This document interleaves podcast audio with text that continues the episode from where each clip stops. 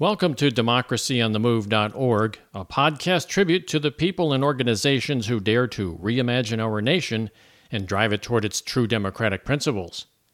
This episode was recorded on Sunday, July 25, 2021. I'm Dan Schaefer. Thank you for tuning in.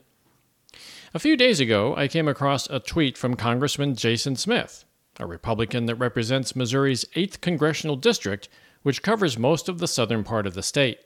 Now, I don't live in his district, but I do tune into his Twitter feed and I read many of his publications. This particular tweet caught my attention because it was a lie. Not that politicians never lie, but, well, this one was a whopper. He said, and I quote, When will the media take Joe Biden to task for fueling skepticism on the world class vaccine brought to us by President Trump? Now, no doubt, the Trump administration played a critical role in making the vaccine available to all Americans. I won't deny that.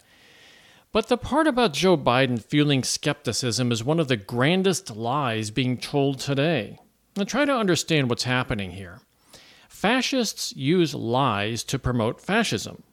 As Jason Stanley writes in the book How Fascism Works, in politics, and most vividly in fascist politics, Language is not used simply or even chiefly to convey information, but to elicit emotion. Now, from a fascist perspective, the problem with truth is that it doesn't provide much emotion.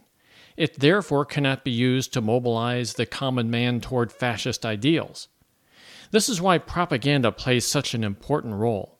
Strictly speaking, propaganda doesn't necessarily mean outright lying. Its main purpose is to persuade through manipulations of the language and the presentation of cherry picked facts that are designed to produce an emotional response. Fascism, however, doesn't hesitate to inject lies into its propaganda, because at its core, well, fascism is lazy. It doesn't bother to window dress its lies with an air of plausibility. It doesn't bother with cherry picking real facts to support its lies, and that's too much trouble. Instead, it simply manufactures its own facts to support its own lies. Now, why is this? Well, basically because it works. It also knows that lies travel faster and further than the truth. Once a lie is allowed to escape and run freely, it will take on a life of its own and it will never look back. It knows that truth will never catch up with it. So, who cares if the lies are fact checked? It easily outruns the truth, so there's no need to use real facts or employ any resemblance to the truth.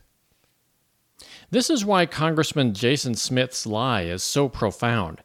It completely ignores the truth about the Republican narrative that, until recently, said that COVID mitigation strategies were un American, a narrative that said mask freedom was equivalent to American freedom, a narrative that heaped skepticism on scientists and epidemiologists that warned of dire consequences. Even as people died by the hundreds of thousands, most Republicans continued to heap doubt on the severity of the disease. And then, irony of ironies, when the vaccine was made available, due in part to the Trump administration's own actions, doubts about its safety and efficacy were amplified by the extremist Republicans and their media sympathizers. I mean, to this day, people refuse to get the vaccine because, well, they heard that it interferes with a person's DNA. They heard that microchips are being injected into their blood. They heard that the government will kick down doors and jab needles into people's arms while confiscating their guns. They hear these things on fascist media outlets like Fox News or OAN or Newsmax. For example, Tucker Carlson on Fox News continues to heap doubt on the vaccine.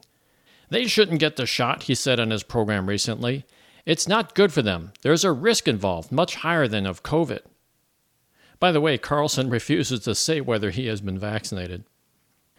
And now that the damage has been done, now that over 600,000 Americans have died, now that many who have recovered will continue to suffer through chronic respiratory, heart, kidney, liver, and neurological damage, fascist elements within the Republican Party are trying to shapeshift reality by telling, telling lies about the lies that they originally told. They shift all those original lies onto the opposition party and demonize them as destroyers of our health. Congressman Jason Smith's lie is just the tip of the iceberg. We're beginning to see more of the iceberg as it floats into view. more and more Republicans are joining in on this lie. Louisiana Congressman Steve Scalise, for example, recently posed for a photo of himself getting a shot of COVID vaccine and saying, Get the vaccine, I have high confidence in it. Well, why this sudden Republican retreat from pushing false stories about the vaccine and trying to discredit the science behind it?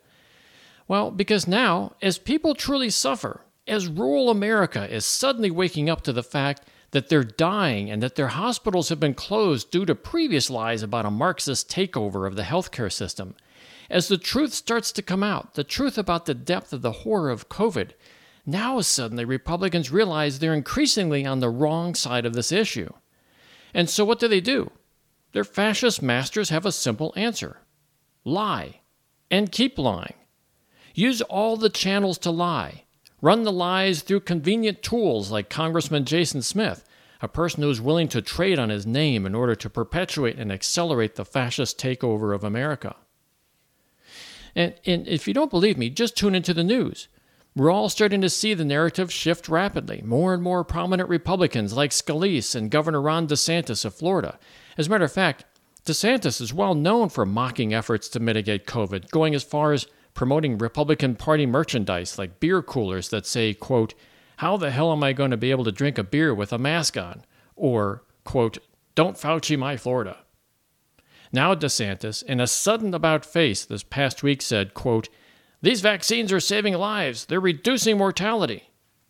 As noted in a recent article in the Financial Times, strategists say the Republican Party fears being blamed for a surge of infections in red states. More bluntly, Susan B. Glasser wrote in a recent article in the New Yorker magazine, quote, Red America is facing a deadly fourth wave of the pandemic, and Republican politicians, or at least some, appear to have decided that they don't want to take the blame for killing off their own voters. Reality is indeed catching up to the controlling fascist elements within the Republican Party, but not without a tremendous loss of life. And what really hurts is that rather than admitting they took the wrong approach, the fascists within the Republican Party are putting the blame on their political opponents, essentially turning the tables. Because in doing so, they can execute on a well known fascist strategy of vilifying the opponent and framing themselves as the heroes, even if they have to lie about it. Now, you might conclude that I'm a Democrat, but that would be incorrect. I am neither a Democrat nor a Republican. For the record, I am a member of the Alliance Party, and I also produce their weekly podcast at www.theallianceparty.com. Strictly speaking, I don't have an axe to grind with either the Republicans or the Democrats. I consider myself a realist, and therefore I accept that political parties do play an important role in our politics.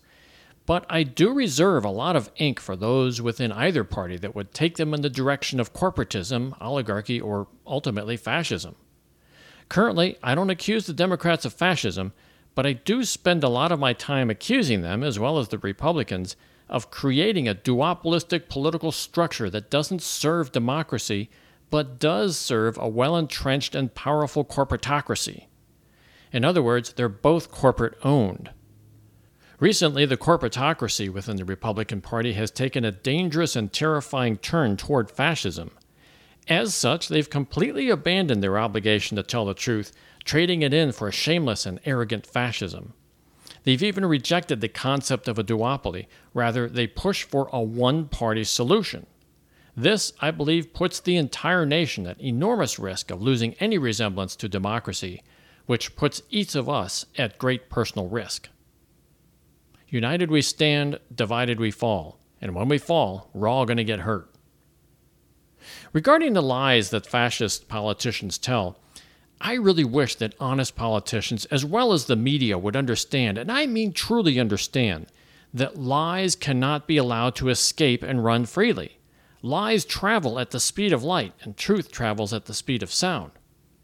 The media, in particular, must call a lie a lie in real time. They must proclaim it boldly and directly to the politician telling the lie.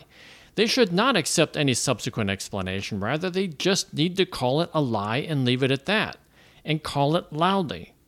This is the only way I can conceive that we'll be able to put the lie back into its box before it escapes. Even if the politician telling the lie shouts the lie again, the media should shout it back that it is, in fact, a lie. Overall, the American people still value the truth. But if the truth doesn't come out until later in the evening when opinionists like Don Lemon on CNN points out the lie, well, you know, by that time it's just too late. Hours have passed and the people watching Don Lemon are not the people who are exposed to the lie. On a somewhat related note, I'd like to close by discussing recent developments in the struggle against the COVID virus. And I'm going to say the quiet part out loud. This recent Delta variant has been called a pandemic of the unvaccinated because it finds easy targets among those who, up to this point, have either refused to get vaccinated or were too complacent, or perhaps in some cases were unable to get vaccinated due to age restrictions or underlying medical conditions. Now, in the cases of people who, ref- who refuse to get vaccinated, it's more than a little frustrating for me to have to mask up once again. I feel like I'm being asked to mask up in order to protect those individuals who refuse to protect themselves. Now, I personally got vaccinated as soon as I was able, and since then I've enjoyed a significant sense of freedom. My wife and I can now go to the gym and do our cardio workouts without having to gasp for air through a thick mask. Though we still maintain social distance with strangers, we've been able to visit with friends and family, all of whom are vaccinated, without having to worry about spreading COVID. Now, I realize I can still get COVID. I can get it in an asymptomatic way. That is, I can get it without realizing that I have it. I can therefore spread it unintentionally. So, that being said, I'm still careful around strangers, and I still mask up when the situation calls for it. For example, when near children who are not yet, who are not yet eligible to get vaccinated, I'll either mask up or I'll keep my distance. Now, I live near St. Louis, Missouri, just outside of St. Louis County, and I often go to the shops and to the gym in St. Louis County. Starting this Monday, St. Louis County will restart the mask mandate. My wife and I will therefore need to mask up again when going to the gym. Now, we will do it, of course. We will suffer through the cardio exercises feeling like we're inhaling the thin air on top of Pikes Peak. We do it because that's the recommendation of the people we trust are trying to mitigate the Delta variant. Here's the quiet part I'm going to say out loud. Why the hell should we have to mask up again just to save the folks who made fun of us and flaunted COVID mitigation strategies, including masking up, in the first place? Of course, the answer is that it is our civic duty to help protect our fellow citizens, even when they won't protect themselves. We will do it because we are the adults in the room. We will do it because other people didn't want to save themselves and therefore perpetuated the spread of the Delta variant. We will do it for the types of people that we recently saw at the airport people who refused to wear masks except when they went through the security area. So they put their masks on at that time, otherwise, they wouldn't be allowed through, but then took their masks off again after getting to the terminal. To them, it was one big children's game. To me, it's not just frustrating, but it's alarming to see how people can be talked into behavior that's both dangerous and disrespectful, all to further the interest of a political system that's slowly going off the rails of democracy. Thank you for tuning in today. This is Democracy on the Move, a tribute to all those people and organizations who dare to reimagine our nation and drive it back to its true democratic principles. You know, we're always looking for sponsors to help with this podcast. If you have any story ideas or you'd like to get your voice on the air, or if you'd like to donate, please contact us at info at democracyonthemove.org. All one word, Democracy on the Move. I'm Dan Schaefer, and thank you for tuning in. Please have a safe week ahead. We hope to see you again next week.